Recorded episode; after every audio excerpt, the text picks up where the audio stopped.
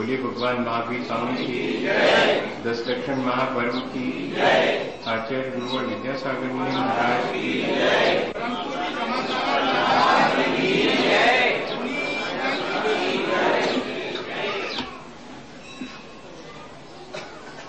हम सभी लोग हमेशा की तरह आज भी अपने जीवन की बुराइयों को दूर करने और अपने जीवन की अच्छाइयों को प्रकट करने की प्रक्रिया पर विचार कर रहे हैं।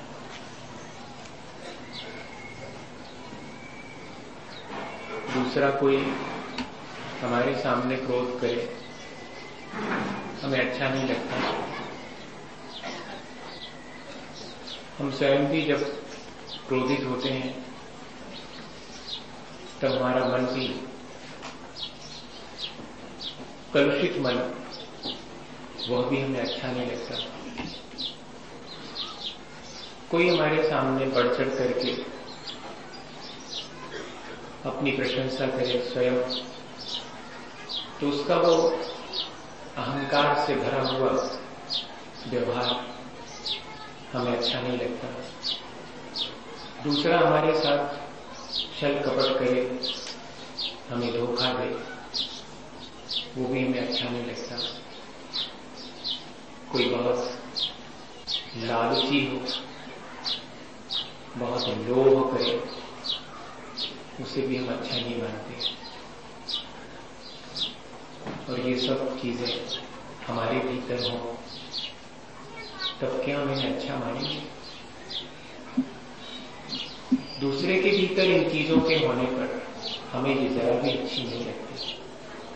लेकिन हमारे भीतर यही सब होने पर जिस क्षण हमें ये अच्छी ना लगे, समझना कि अब अच्छे बनने की शुरुआत हो।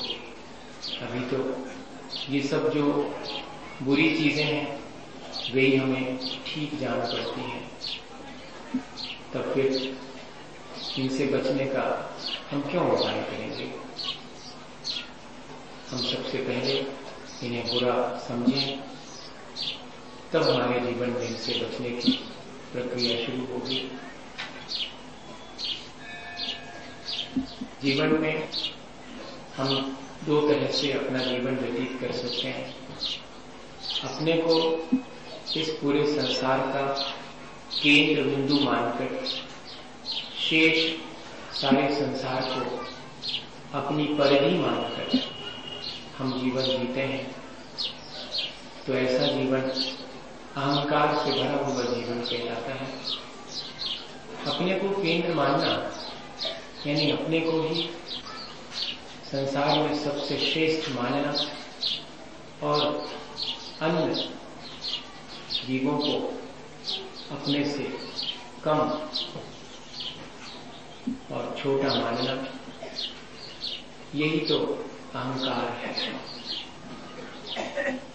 और दूसरा जीवन जीने का ढंग, वो चाहे तो हम वो अपना सकते हैं। बहुत बड़े समुद्र में, जैसे एक बूंद। अगर अपने अस्तित्व को समुद्र में ही विलीन कर देती है तो उसका वह अस्तित्व क्षण भर को तो विलीन हुआ मालूम पड़ता है, लेकिन वह बूंद स्वयं समुद्र हो जाती ऐसे ही यदि हम इस संसार में अपनी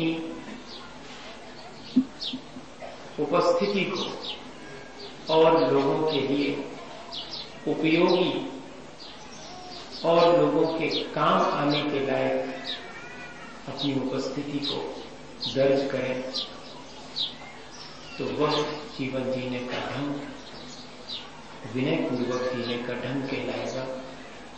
मृदोर भावो, मार्गवम। यह जो विनय का मृदुता का भाव है, अपनी उपस्थिति से दूसरे का उपकार हो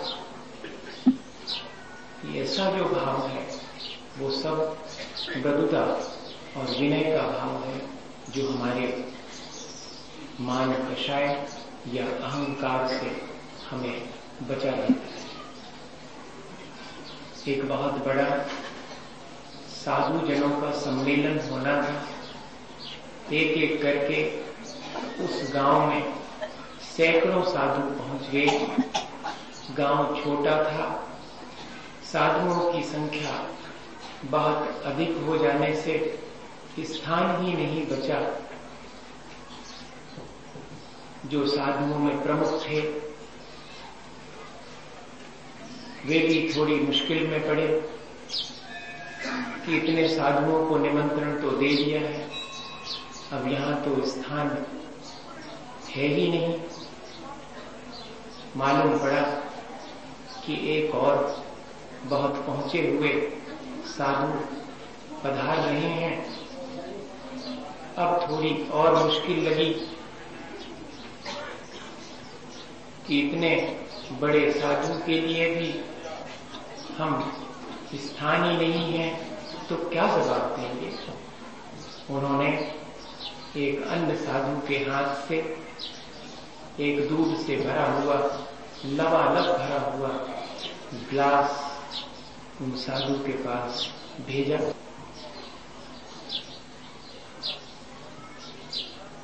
साधु जी, सचमुच में साधु जी थे।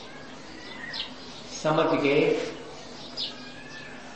कि आमंत्रण तो सद्भावना पूर्वक दिया गया है, लेकिन स्थान शेष नहीं होने से असमंजस हो रही है। दूध से भरा हुआ गिलास इस बात की सूचना दे रहा है कि अब और भरने लायक जगह नहीं है। दूध तो अच्छा है लेकिन क्या करें? गिलास की अपनी सीमा है। तो उन्होंने उसी साधु के हाथ से वह भरा हुआ ग्लास लौटाने से पहले क्या किया? जरा से कण उसमें शक्कर के डाले। वॉल्यूम नहीं बढ़ता, वो तो सॉलेबल है। उसमें ही मिक्सअप हो गई वो शक्कर। दूध को मीठा बना गई और ग्लास के बाहर बाजू में एक सुगंध से भरा हुआ फूल सटा के रख दिया और कहा कि वापस दे देना। जो प्रमुख साधु थे, वे उनके इस व्यवहार से चकित रह गए और कहा कि उन्हें सम्मान पूर्वक लाए। जो अपनी उपस्थिति को अलग से प्रकट नहीं करना चाहता, जो सबके बीच, उन सब में मिल करके और वातावरण को सुगंधित बना करके अपना जीवन जीने की भावना रखता है, वास्तव में वो अपने जीवन से अहंकार को हटा करके विनय और मृदुता अपने जीवन का श्रृंगार बनाता है। वास्तव में ऐसा भाव हमारे भीतर भी आना चाहिए। लेकिन क्या करें? अहंकार का संस्कार आज का थोड़े ही है। ये अभ्यास अनादिकाल का है। आज तक किया क्या है? अपने अस्तित्व की लड़ाई लड़ी है। फिर भी लगता ये है कि जैसे मैं अपने अस्तित्व को आज तक स्थापित ही नहीं कर पाया, जबकि ये तय है कि अस्तित्व को कोई मिटा नहीं सकता और अस्तित्व स्थापित नहीं किया जाता अस्तित्व तो सदा ही कायम रहता है। लेकिन क्या करें? अज्ञानता के चलते अपने अस्तित्व को कायम रखने उससे स्थापित करने का अहंकार हमारे मन में आ जाता है और हम भूल जाते हैं कि हमारा अस्तित्व तो हमारे अपने गुणों के द्वारा है। और यदि हम अपने उन गुणों को ही नष्ट कर देंगे तो अस्तित्व के लिए खतरा है। कई बार अपन ये सुनते हुए, पढ़ते हुए देखते हैं कि हमारे अस्तित्व को खतरा है।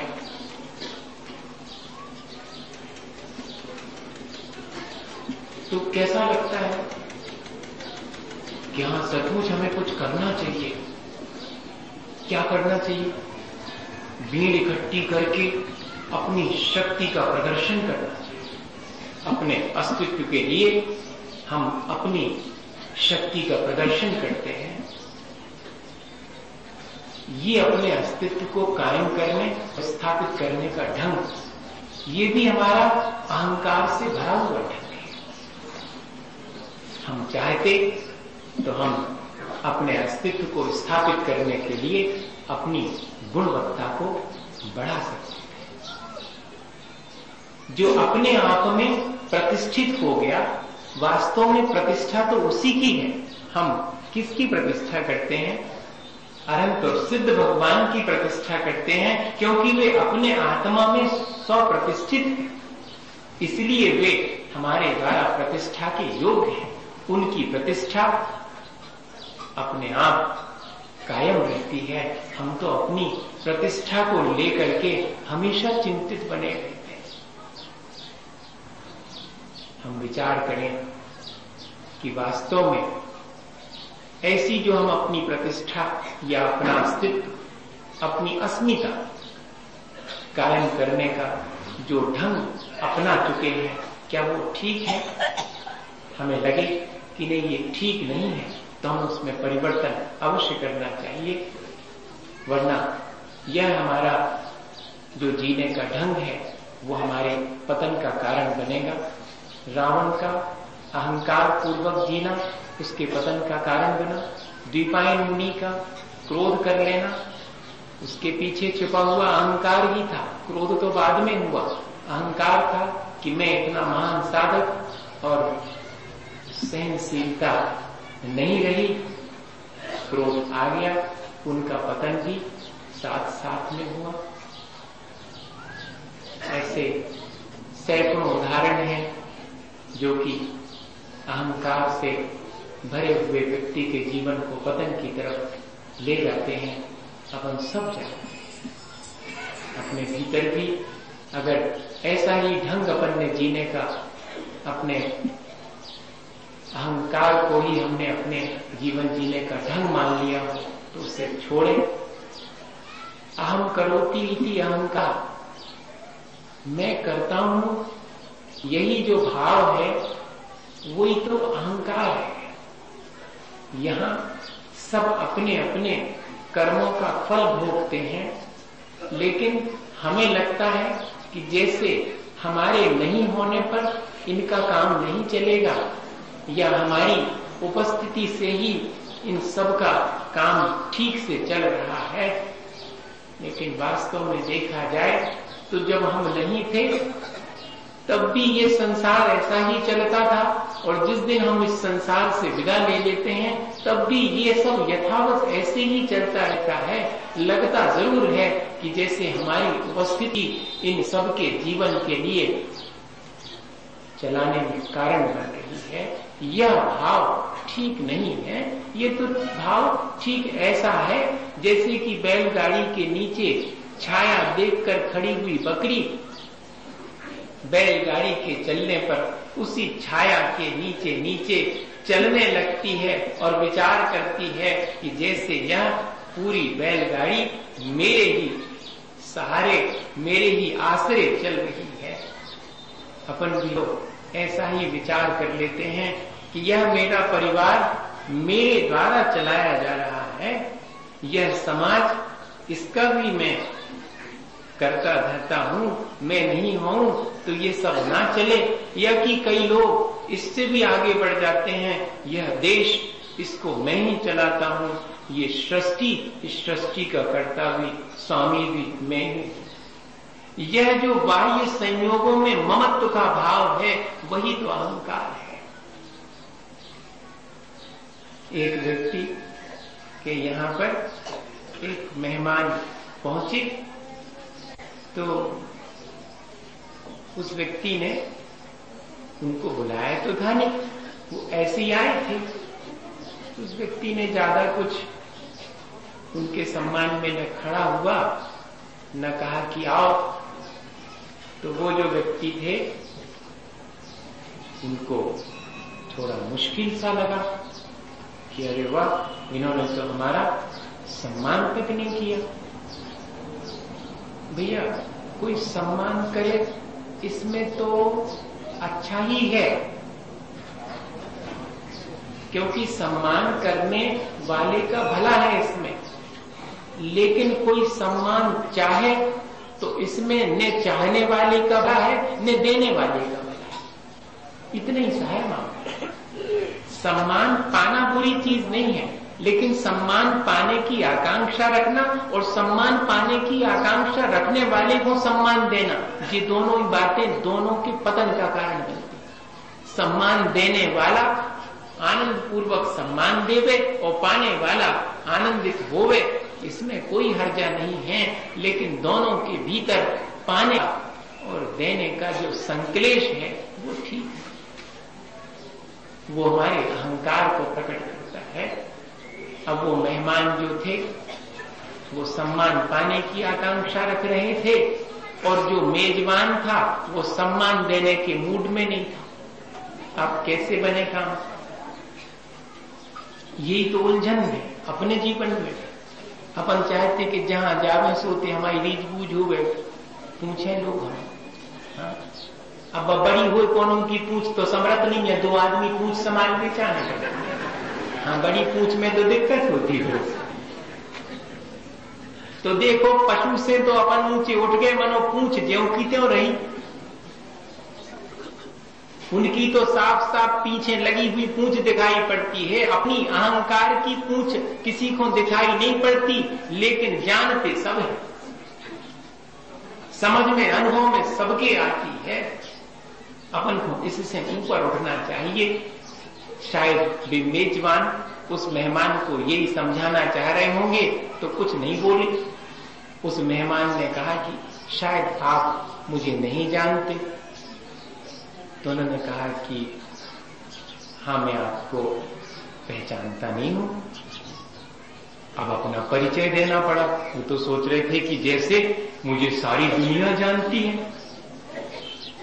अब ये एक और इंसल्ट हुई कि परिचय देना पड़ा। जैसे तैसे उनने बताया कि हम ये हैं, इस तरह के हैं। तो उन्होंने फिर भी ध्यान नहीं दिया। नहीं ध्यान दिया तो अब बहुत मुश्किल होगी अगर अपन नई गाड़ी लेके आवे और वो में बैठ के बाज़ार में घूमे तो को जाने के वे के कवे नहीं तो ये सो लगत के कहा फेंके आ पूछी नहीं है कोई? लई की लई हमने सोच रहे थे कि सब पूछे कि जो नौ मॉडल कभी ले आए। जी बड़ी दिक्कत माने, कितना मुश्किल होता है किस चीज़ के चलते अपने अहंकार के चलते और कुछ नहीं। चीज़ तो उपयोग के लाने आई थी, सो उपयोग करके आनंद ले लेते, लेकिन उपयोग से ज़्यादा उसको जो अपन अपनी प्रतिष्ठा का साधन बना लेते हैं, वो हमारे लिए दुखदायी ये मान कषाय यही करती है। करनी नीच गति जगत मान वहाँ विषय हमारा जितना अपमान और पतन इस मान कषाय के चलते होता है, वो किसी से छिपा नहीं है। सोचते तो हैं कि मान मिलेगा, सम्मान मिलेगा, लेकिन मान कषाय के चलते आज तक किसी को भी मान सम्मान न मिलके अपमान और तिरस्कार ही मिला। ये अपने जीवन में पर अनुभव करते हैं, पर सचेत नहीं होते। अब जब उन्होंने और थोड़ी अपनी प्रशंसा की, बातें कही, अपनी डिग्री बताई, अपने और जो जो भी उपलब्धियाँ हैं वो बताई, तब भी वो जनाब चुप बैठे रहे। तो इन्होंने फिर कहा कि आप क्या समझते हैं? तो मेजबान ने मुस्कुरा के कहा कि आपको हम बहुत बड़ा समझते हैं। और अगर आपको कुर्सी में संतोष नहीं है तो ऊपर एक और धर के बैठ जाओ टेक टू चेयर्स दो कुर्सी ले लो आप। लेकिन इससे ज़्यादा अहंकार करना व्यर्थ है। ये चीज़ सहसा समझ में नहीं आती। हमें विचार करना चाहिए कि जितना हमने सम्मान पाने की कोशिश की, उतना ही हमने अपना तिरस्कार देखा है अपने जीवन में। जब मैं किन परिणामों से कौन सी पर्याय मिलती है, इस बारे में पढ़ रहा था तो मुझे सबसे ज़्यादा जिज्ञासा थी कि मैं सूकर की पर्याय कैसे मिलती है इस बारे में जानूं तो उसमें लिखा था कि सूकर की पर्याय मिलने का एक ही कारण है कि पूर्व जीवन में अत्यंत अहंकारी होकर के त्यागी व्रति और सज्जन पुरुषों की निंदा करी, तिरस्कार किया है, जिसके परिणाम स्वरूप आज इतना तिरस्कृत जीवन जीना पड़ रहा है कि कोई छूना भी पसंद नहीं करता। ऐसा देखा। और आज अपन अपने मान कषाय और अहंकार के चलते और कितना दूसरे के गुणों से ईर्षा कर लेते हैं और कितना गुणवान व्यक्ति का भी निरादर या अपमान और तिरस्कार करते हैं। हमें विचार करना चाहिए कि हम इस अपनी आदत को बदलें और अपने जीवन में इस अहंकार को घटाएँ। तो हमारा जो स्वाभाविक मृदुता का और विनय का भाव है, वो हमारे भीतर सहज ही प्रकट होगा, जिससे कि हमारा जीवन अच्छा बनेगा। मन, वाणी और शरीर तीनों हमें मिले हैं। हम उनका अहंकारवश उपयोग करना चाहें तो मन में कठोर होकर के और दूसरे के प्रति अपने व्यवहार में कठोरता ला सकते हैं। हम चाहें तो मन में अच्छे विचार ला करके मन की विनय को कायम रख सकते हैं। हम चाहें तो कठोर वचन के माध्यम से अपनी वाणी से दूसरे का अहित कर सकते हैं और हम चाहें तो वाणी की मधुरता से स्वयं का भी जीवन और दूसरे का जीवन भी अच्छा बना सकते हैं। और हम अपने शरीर के द्वारा दूसरे का तिरस्कार करके और अपना और दूसरे का अहित कर सकते हैं। और हम चाहें तो दूसरे की मदद करके, अपने शरीर से दूसरे को सहारा दे करके और अपने और दूसरे के जीवन को अच्छा बना सकते हैं। चुनना हमें है। दोनों में से हमें क्या चुनना विचारों की श्रेष्ठता, मन की विनय है, वाणी की मधुरता, वाणी की विनय है, शरीर के द्वारा दूसरे की मदद करना, दूसरे को सहारा देना, ये शरीर की विनय है। हम तीनों चीज़ों के माध्यम से अपने उस विनय गुण को अपने भीतर प्रकट कर सकते कोई बात कठिन सी चीज़ नहीं है। लगती है अपन को, क्योंकि अभ्यास नहीं है, इस वजह से कठिन जाना पड़ती है। पर हम थोड़ा सा अभ्यास करें तो इस चीज़ को आसानी से। क्या कहते हैं अपन लोग? पढ़ते हैं कि बड़े बड़ाई ना करें, बड़े न बोले कहें बड़ा हुआ तो क्या हुआ, जैसे पेड़ खजूर। कितनी बातें तो बचपन में और खेल खेल में, स्कूल में अच्छी अच्छी अपन को सिखा दी जाती हैं। उनका हम जीवन में अमल ही नहीं करते हैं। वो सिर्फ़ सुनने, सुनाने तक ही कहने, कहलवाने तक ही सीमित रह जाती हैं। वो जीवन का अंग बन जाए तो ये सब चीज़ें तो हमें बचपन से ही सिखाई गई हैं कि अपने पूज्य पुरुषों की विनय करना, क्योंकि विनय और मृदुता ही हमारी स्वाभाविक अवस्था है। हम गुणी जनों को देख करके अपने मन में गदगद हो जावे, हमारा हृदय प्रफुल्लित हो जावे। अभ्यास तो ऐसा होना चाहिए लेकिन होता यह है कि गुणी जनों को देख करके मन ईर्षा से भर जाता है, हम गुणों को सहन नहीं कर पाते हैं और यह तक कि हम उन गुणवान व्यक्तियों का तिरस्कार भी कर बैठते हैं। भैया गुणवान हो, चाहे गुणवान ना हो कमती हो, तिरस्कार तो किसी का भी नहीं करना चाहिए। जो व्यक्ति अपने आप को असाधारण मान करके दूसरे को साधारण समझता है और उसका तिरस्कार करता है, यही उसकी अत्यंत साधारणता है। और जो व्यक्ति जितना साधारण होकर के अपना जीवन जीता है, यही उस व्यक्ति की असाधारणता है। कल कोई व्यक्ति कह रहे थे कि यहीं पर समाज में एक व्यक्ति से मिलना हुआ। उन्होंने कितनी उपलब्धियाँ की हैं, लेकिन इसके बावजूद भी वे सामान्य लोगों के जैसा ही अपना जीवन जीते हैं। मिलने पर कभी ये नहीं कहते हैं कि मैंने ये ये प्राप्त किया है और कहीं भी बैठ जाते हैं, कभी भी आगे की पंक्ति में आकर के मैं बैठूं या मुझे बिठाला जाए, ऐसा भाव नहीं होता है। ये उदाहरण देख करके मन कैसा हो जाता है? स्वयं भी उससे प्रेरणा मिलती है कि हाँ सचमुच ये सांसारिक पद प्रतिष्ठा और उपलब्धियाँ, ये मेरे जीवन को अहंकारी बना देवे तो इनके प्राप्त होने का हमारे लिए क्या लाभ मिला? इससे तो हमारा अहित ही हुआ।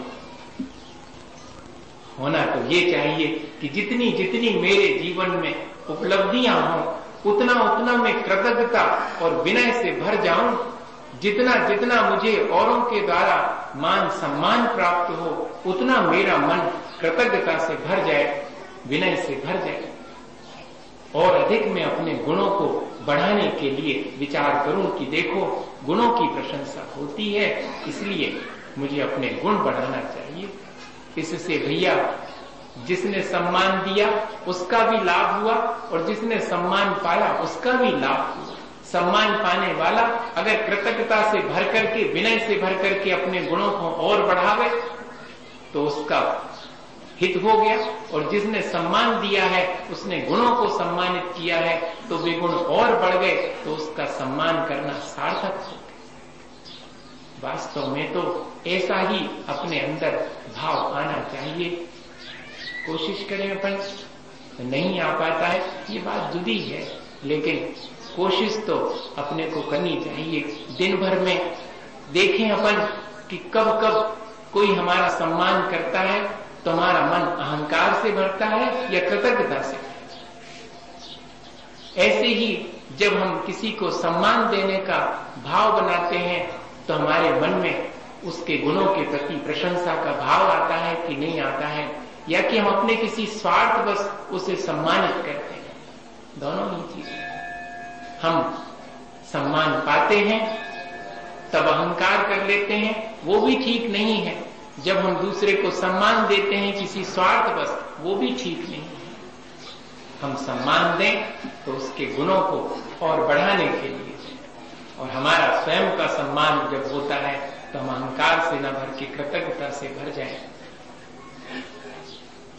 इस तरह हम अपने जीवन को मृदुता से और भर सकते हैं, अपने जीवन को विनय से सजा सकते हैं। बहुत छोटा सा एक उदाहरण आपको दू शायद बात समझ में आए। वैसे तो बहुत सारे उदाहरण हैं। पर आज मेरा मन उस एक अपने बहुत प्रिय उदाहरण को देने का है, जो मैं कभी कभार देता हूँ। मेरा मन भी उस उदाहरण को देख करके, सुन करके विगलित हो जाता है कि सचमुच हमारे अपने जीवन में हमने क्या कमाया। थोड़े से पद प्रतिष्ठा, थोड़ी सी उपलब्धियाँ और वे भी भी हमारे अहंकार में बढ़ाने में कारण बन गई। तो हमने क्या पाया? हमने तो जो था, उसे माना और खो दिया। एक गरीब व्यक्ति गाँव से चलकर शहर में आया, किसी काम की तलाश में। दो पैसे काम करके कमाऊँगा तो जीवन ठीक से गुजर जाएगा। एक सेठ के यहाँ पर उसने जाकर के विनय पूर्वक कहा कि सेठ जी, कोई काम आपके यहाँ पर मुझे मिल जाएगा? सेठ को, सेठ तो होना चाहिए। अच्छा है, लेकिन सेठ होने का अहंकार में हो व्यक्ति बड़ा है सो से बड़ा तो होना ही चाहिए, लेकिन बड़े होने का अहंकार नहीं। होना तभी उसका वो बड़ा होना अच्छा जानते लेकिन सेठ, अपने सेठ होने के अहंकार से ग्रसित था। उसने उस दीनहीन से गरीब आदमी को देख करके मनी मन विचार किया कि लगता तो सीधा साधा सा है। इसका कुछ ना कुछ उपयोग कर लेना चाहिए। देखो तो चीज़ें उपयोग के लिए थी तो अब तो मनुष्य भी मनुष्य के उपयोग के लिए हो गए। उसको हम चीज़ों की तरह अपने उपयोग करने के लिए विचार करते हैं। तो उससे क्या कहा? अहंकार के चलते सेठ जी ने कि मेरे यहाँ तो दुकान में झाड़ू लगाने का काम मिल सकता है। लगाओगे? वो तो गरीब आदमी था। उसने कहा, सेठ जी, जो भी आप कहोगे, वही काम करूँगा। हमारे मन में भी तो ऐसे ही भाव आता है। सारी दुनिया से अपनी दुकान में और घर में झाड़ू लगवाने का नहीं आता। आता तो यही है, कहते नहीं है, कह नहीं पाते हैं। पर ऐसी निकृष्टता अपने भीतर भी छिपी हुई है भैया। अपने को फिर भी हम बहुत बड़ा और महान समझते हैं। ऐसे निकृष्ट विचारों से क्या हम महान बने? सेठ जी भले ऊँची तकत पे, गद्दी पे बैठे हुए लेकिन किसी से, मनुष्य से ये कहना कि हमारी दुकान में झाड़ू लगाने का काम है करोगे?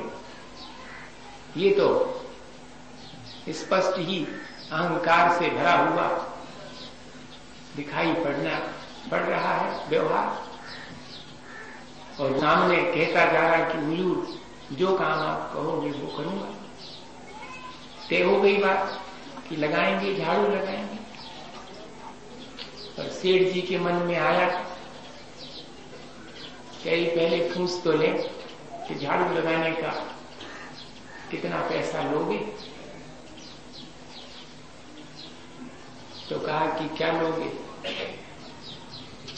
बोलते, हुजूर, जो आप दे रहे अब तो और बढ़िया रहा। कोई व्यक्ति ऐसो सीधो साधो मिल जावे तो फिर फिर अपने मन में कितनी चालाकी आती है? विचार करो। फिर तो लगता जैसे कि अपन ने दुनिया जीत ली। कैसा बुद्धू बनाया? है? कितना आनंद आता उस ये हैं अपने पतन के उपाय। और कहूँ दूसरी जगह नहीं जाने में, कौन ग्रंथ में खोल के देखने, अपने जीवनी में तो झाँक के देख लो, सोते ही मिलते हैं कि पतन के उपाय कौन से हैं और अपने जीवन को अच्छे बनाने के उपाय कौन से। कछु बड़ी बात है थोड़ी। इसी में आनंद आता दूसरे को दुखी बनाने में, दूसरे को बुद्धू बनाने में, दूसरे के साथ छल कपट करने में, दूसरे के साथ कठोर व्यवहार करने में, कैसा सुख का अनुभव होता है अभी, कैसी पतित हो गई हमारी आत्मा, जो कि सर्व विशुद्ध परमात्मा अवस्था को प्राप्त हो सकती थी, सो अपने ही पुरुषार्थहीनता और अज्ञानता के चलते हमने उससे कैसे पतन के रास्ते पर डाल कभी विचार और कहा, सेठ जी ने कि दो वो, दो समय का भोजन दूँगा और दो जोड़ी कपड़े दूँगा साल भर में। है मंजूर काम तो सब हमारा कोई कर देवे, लेकिन हमें ढीला नहीं देना हम श्रम की भी कीमत नहीं देना चाहते। और कुछ लोग हैं जो श्रम किए बिना और धन संपत्ति की आकांक्षा रखते, दोनों ही ठीक नहीं है। Wealth without work is sin Gandhi ji के द्वारा कहे गए सात प्रकार के पाप पूर्ण व्यवहार में एक यह भी है कि धन संपत्ति जो कि बिना पुरुषार्थ के आई हो तो समझना पाप ही है। अर्थ पुरुषार्थ लिखा हुआ है इसीलिए उसके श्रम का भी सम्मान नहीं किया। और कहा कि ठीक है, दो बार का भोजन और साल भर में दो जोड़ी कपड़े, राज़ी हो गया वो सेठ जी भीतर ही भीतर, बहुत प्रसन्न है। क्या अच्छा फंसा। वैसे ही अपने जीवन में जब घटित हो गए तब, है? तब कैसा लगता है? तब तो ठीक नहीं जान पड़ता। एक व्यक्ति ने अपनी बेटे का ब्याह किया तो बेटी वालों को इतना परेशान किया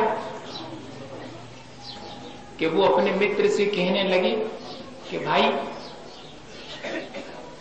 मेरी बेटी ही क्यों हुई? मैं तो अब किसी से भी कहूँगा कि बेटी ना हो घर में। मेरे तो प्राण ही उन्होंने ले लिए मानो, मुझे कहीं का नहीं छोड़ा। इतनी तकलीफ़ मुझे उसके ब्याह में हुई,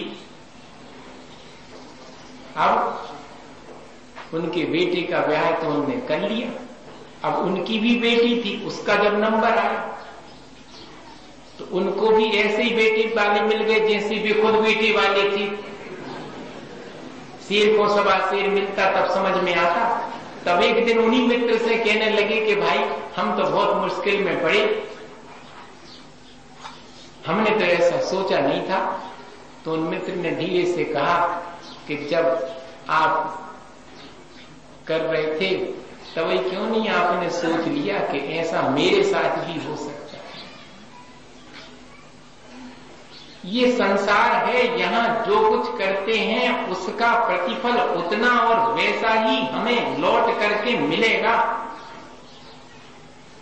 लेकिन भूल जाते करते सब। अब क्या हुआ? वो काम करने लगा। वर्ष बीत गए। दुकान में झाड़ू लगाता, जो कागज़ थे, उनको बाहर फेंकता। उन कागजों में कुछ कुछ चीज़ें जो लिखी रहती फुर्सत के समय में वो झाड़ू लगाने वाला गरीब आदमी उसमें से कुछ पढ़ता रहता। तो सेठ जी ने धीरे से एक दिन कहा कि क्यों भाई, पढ़े लिखे हो क्या? कहते हाँ सेठ जी, थोड़ा हिसाब किताब तो कर लेता हूँ, जानता हूँ। तो बहुत अच्छा है फिर, दुकान में पर्ची वगैरह बना दिया है। लियो। और एक एक काम फोकट में और मिल गया। लेकिन ये नहीं कहा कि हम तुम्हारे कुछ पैसे और बढ़ा देंगे। अब वो काम भी करने लगा। और चलते चलते सेठ जी का विश्वास पात्र हो गया अपनी ईमानदारी और सज्जनता के कारण और मुनीम बन गया। जो झाड़ू लगाने के लिए सेठ जी की दुकान में आया था।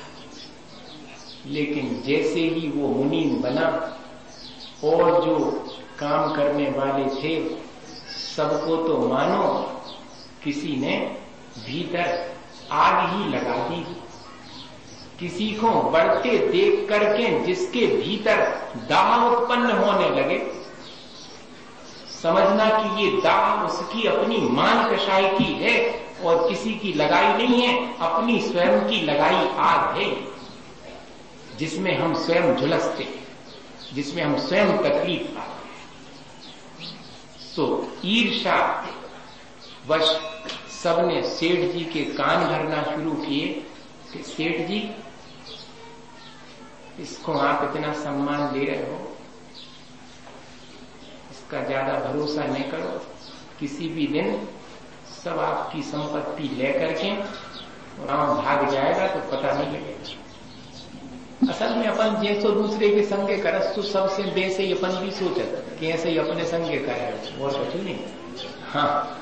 जो जो के संग सज्जनता को व्यवहार करस तो वो भी उसने सज्जनता की सोचत और जो दूसरे के साथ बेईमानी करता सो वो स्वयं ही डरा डरा रहता कि खूब हमारे संगे बेईमानी न करे। सीधी सी बात है उनका। ईमानदार आदमी को दूसरा भी ईमानदार दिखाई पड़ता। युधिष्ठिर महाराज को सारे संसार में भेज दिया जाए कि कौन बेईमान ढूंढ लिया तो उनको एक कौन मिले और अगर दुर्योधन महाराज को भेजो जाए कि कौन ईमानदार ढूंढ लिया तो ये कौन मिले दुर्योधन को संसार में सिवाय बेईमान की कोई नहीं दिखेगा।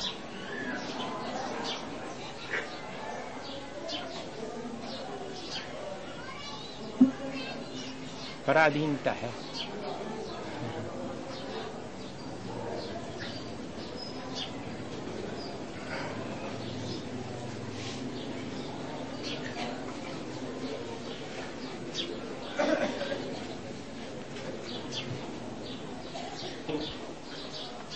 अंतरंग की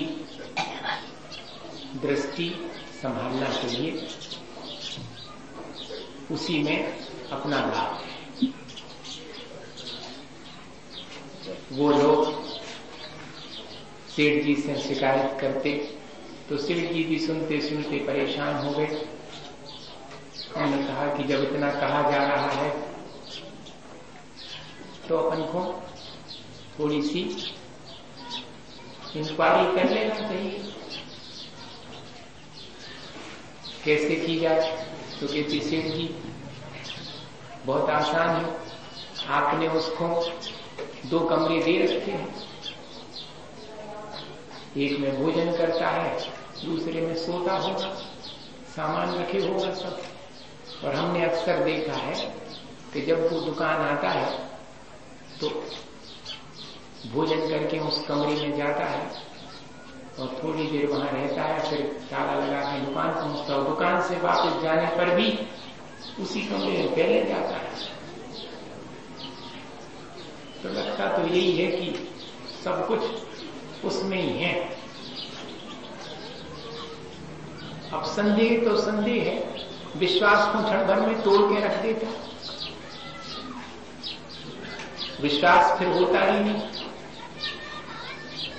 और एक दिन ऐसा हुआ कि दुकान पर आने से पहले वो मुनि, वो गरीब आदमी जो मुनि बन गया था, वो अपने उसी कमरे में गया और भीतर से दरवाजे बंद कर लिए। जैसे ही दरवाजे बंद किए, वे चार लोग जो शिकायत करने वाले थे, वे सेठ जी को लेकर के पहुँच गए। सेठ जी ने आवाज़ दी कि खोलो भाई मुनि दरवाज़ा। मुनि को बड़ा आश्चर्य हुआ कि आज इतने वर्ष हो गए। कभी भी सेठ जी ने ऐसा व्यवहार नहीं किया। इसने तो अविश्वास ही, लगता है। ठीक है। सेठ जी तो बाहर खड़े, आतुर हैं कि क्यों देर लग रही खोलने। और संदेह ज़्यादा हो।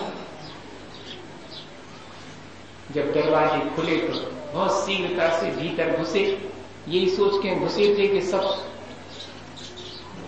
जो जो माल इसने हमारी दुकान से रुपए, पैसे उठाए होंगे, सब भरा पड़ा होगा इस कमरे में। इस कमरा तो खाली था।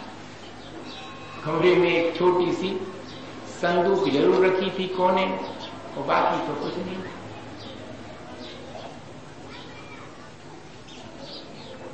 विनयवान व्यक्ति के बाहर से कुछ नहीं होता, वो तो भीतर से भरा होता है।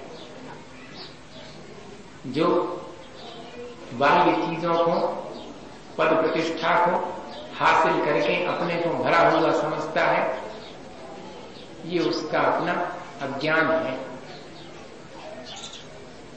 लेकिन जो चार लोग साथ में आए थे, उनने धीरे से इशारा किया कि सेठ जी, वो जो पेटी रखी उसी में है सब। सेठ जी ने कहा कि नीम साहब, लाओ उसकी चाबी दो। उस संदूक में क्या है मैं देखूँ? हाथ जोड़े मुनीम साहब ने कि आप मेरे ऊपर विश्वास करें, आप उसकी चाबी न मांगे। उसके बाद तो फिर यहाँ रहने का कोई औचित्य ही नहीं रहेगा। मैं तो श्रद्धा पूर्वक आपके यहाँ पर विश्वास से रुका हुआ हूँ। फिर तो मेरा विश्वास ही टूट गया। लेकिन सेठ जी ने बहुत जिद करी और जब चाबी हाथ में लेकर के और वो संदूक खोली तो उसमें उसमें वो तो सोच रहे थे कि बहुत धन संपदा होगी, लेकिन उसमें तो तीन ही चीज़ें थी। एक फटी हुई टोपी थी, एक फटी हुई कमीज थी, और फटी हुई धोती थी। सेठ की चकित हैं और मुनीम साहब तीनों चीज़ों को हाथ में लिए अत्यंत दुखी हैं और सेठ से विदा ले रहे अब जाऊँगा सेठ जी। ये तीनों चीज़ें मैंने बहुत हिफाजत से रख रखी थी। आपकी दुकान पर जाने से पहले इनको देख के जाता था और दुकान से लौट करके भी इन्हीं को देख लेता था। कि इसी हालत में मैं आपके यहाँ आया था। आपकी कृपा से मैंने सब कुछ हासिल किया। मेरे मन में ये अहंकार न आ जावे। अपनी उपलब्धि का अहंकार कि मैंने बहुत कुछ प्राप्त कर लिया। और वो तीनों चीज़ें लेकर के सेठ जी के यहाँ से वो गरीब व्यक्ति वापस लौट गया। लेकिन वो अपने आप की विनय को अपनी ईमानदारी को उसने नहीं छोड़ा। और अपन अपन को भी तीन ही चीज़ें मिली थी भैया। सच्चे देवगुरु शास्त्र का सानिध्य, उनके प्रति जो अपने मन में लगाव और विनय होना चाहिए, वो विनय अपनी अब कितनी रही है ये अपन को विचार करना चाहिए। भगवान के प्रति विनय गुणवान के प्रति प्रशंसा का भाव, और अपने ऊपर किए गए उपकार के प्रति कृतज्ञता का भाव, ये तीनों बातें जिसके पास हैं, उसको अहंकार छू नहीं सकता, और उसका विकास निरंतर होता रहेगा। मार्ग तो विकास का यही है। हमारे ऊपर इन तीनों का कितना उपकार है। हमारे अपने माता पिता और परिवारजनों का कितना उपकार है, जो हम आज पढ़ लिख करके बड़े हुए हैं, समझदार हुए हैं। और देवगुरु शास्त्र ने हमें मोक्ष मार्ग बताकर हमारा उपकार किया है। उनके प्रति हमारे मन में कृतज्ञता का भाव और जो जितने गुणवान हैं, उन सब के प्रति हमारे मन में प्रसन्नता का और उनके प्रति सम्मान का और आदर का भाव ये धीरे धीरे अगर बढ़ता जाए तो कोई वजह नहीं है कि हमारा जीवन अच्छा नहीं बने। हम सब ये भावना चाहते हैं कि हम अपने जीवन में इस विनय भाव को ला करके अपने विकास में सहयोगी बनेंगे। इसी भावना के साथ सूर्याचरण गुरुवर